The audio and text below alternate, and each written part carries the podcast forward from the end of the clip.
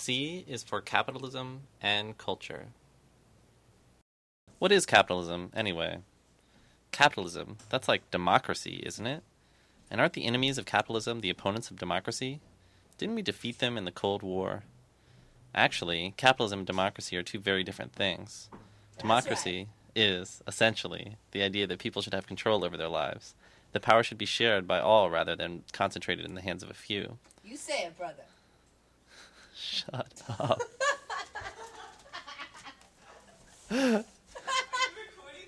Yes. I told you.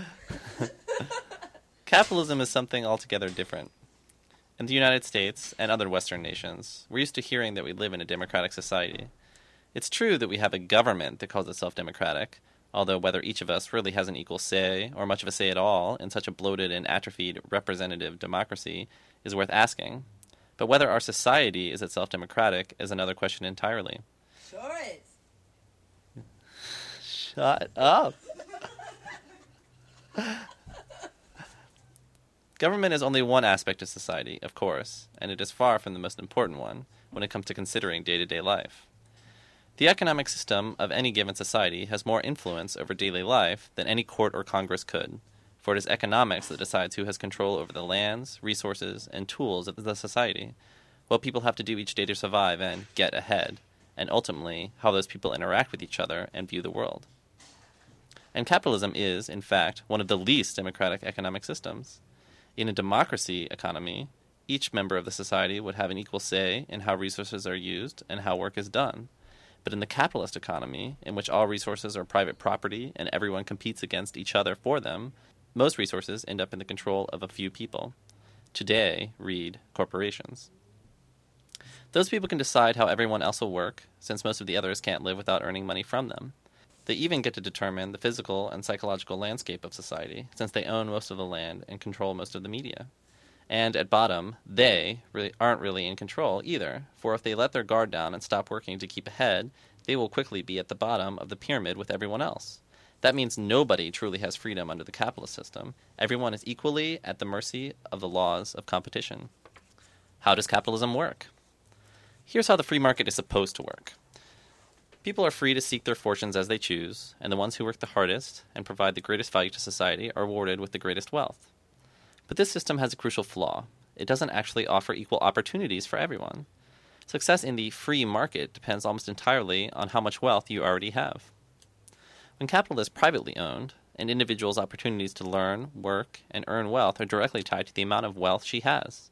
A few scholarships cannot offset this. It takes resources of some kind to produce something of value, and if a person doesn't have those resources herself, she finds she is at the mercy of those who do. Meanwhile, those who already have those resources can make more and more wealth, and eventually, most of the wealth in society ends up in the hands of a few. This leaves everyone else with little capital to sell other than their own labor, which they must sell to the capitalists, those who control most of the means of production, to survive. This sounds confusing, but it's actually pretty simple. A corporation like Nike has plenty of extra money to open up a new shoe factory, buy new advertisements, and sell more shoes, thus earning themselves more money to invest. A poor sucker like you barely has enough money to open up a lemonade stand, and even if you did, you probably would be run out of business by a larger, more established company like Pepsi, which has more money to spend on promotion. Sure, there are success stories of little guys triumphing over the competition, but you can see why this doesn't usually happen. Chances are you'll end up working for them if you need to earn a living. And working th- for them reinforces their power, for although they pay you for your work, you can be sure that they're not paying you for its full value. That's how they make a profit. If you work at a factory and you make $1,000 worth of machinery parts every day, you probably only get paid 100 or less for that day's labor. That means someone is cashing in on your efforts, and the longer they do that, the more wealth and opportunities they have at your expense. How does this affect the average guy? This means that your time and creative energy are being bought from you, which is the worst part of all. When all you have to sell in return for the means to survive is your own labor, you are forced to sell your life away at incre- increments just to exist. You end up spending the greater part of your life doing whatever you can get paid the most for, instead of what you really want to do. You trade your dreams for salaries and your freedom to act for material possessions. In your free time, you can buy back what you made during your time at work, at a profit to your employers, of course. But you can never buy back the time you spent at work. That part of your life is gone, and you have nothing to show for it but the bills you were able to pay. Eventually, you start to think of your own creative abilities and labor power as beyond your control, for you come to associate doing anything but relaxing, recovering from work, with the misery of doing what you are told rather than what you want. The idea of acting on your own initiative and pursuing your own goals no longer occurs to you except when it comes to working on your hobbies. Yes, there are a few people who find ways to get paid to do exactly what they've always wanted to do, but how many of the working people you know fit into that category?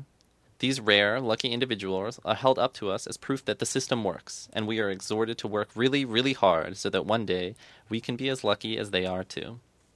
The truth is that there are simply not enough job openings for everyone to be a rock star or a syndicated cartoonist. Somebody has to work in the factories and to mass produce the records and newspapers. If you don't succeed in becoming the next world famous basketball star and end up selling athletic shoes in a mall instead, you may not have tried hard enough. So it's your fault if you're bored there, right? But it wasn't your idea that there should be 1,000 shoe salesmen for every professional basketball player. If anything, you can only be blamed for accepting a situation that offers such poor odds. Rather than all competing to be the one at the top of the corporate ladder or the one in a million lottery winner, we should be trying to figure out how to make it possible for all of us to do what we want to do with our lives. For even if you were lucky enough to come out on top, what about the thousands and thousands who didn't make it? The unhappy office clerks, the failed artists, listless grill clerks, fed up hotel maids? Is it in your best interest to live in a world filled with people who aren't happy, who never got to chase their dreams, who maybe never even got to have dreams? What does capitalism make people value? As Jeanette writes in her article on product and process, under capitalism, our lives end up revolving around things, as if happiness is to be found in possessions rather than in free actions and pursuits. Those who have wealth have it because they spend a lot of time and energy figuring out how to get it from other people.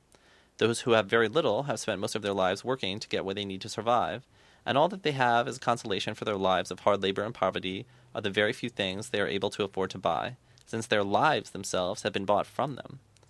Between those two social classes are the members of the middle class, who have been bombarded from birth with advertisements and other propaganda proclaiming that happiness, youth, meaning, and everything else in life are to be found in possessions and status symbols.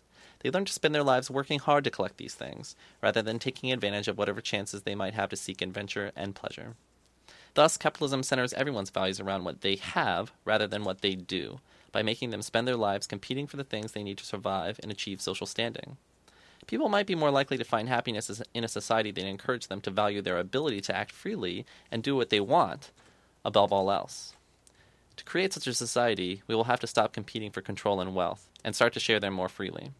Only then will everyone be completely free to choose the lives they want most to live without fear of going hungry or being shut out of society.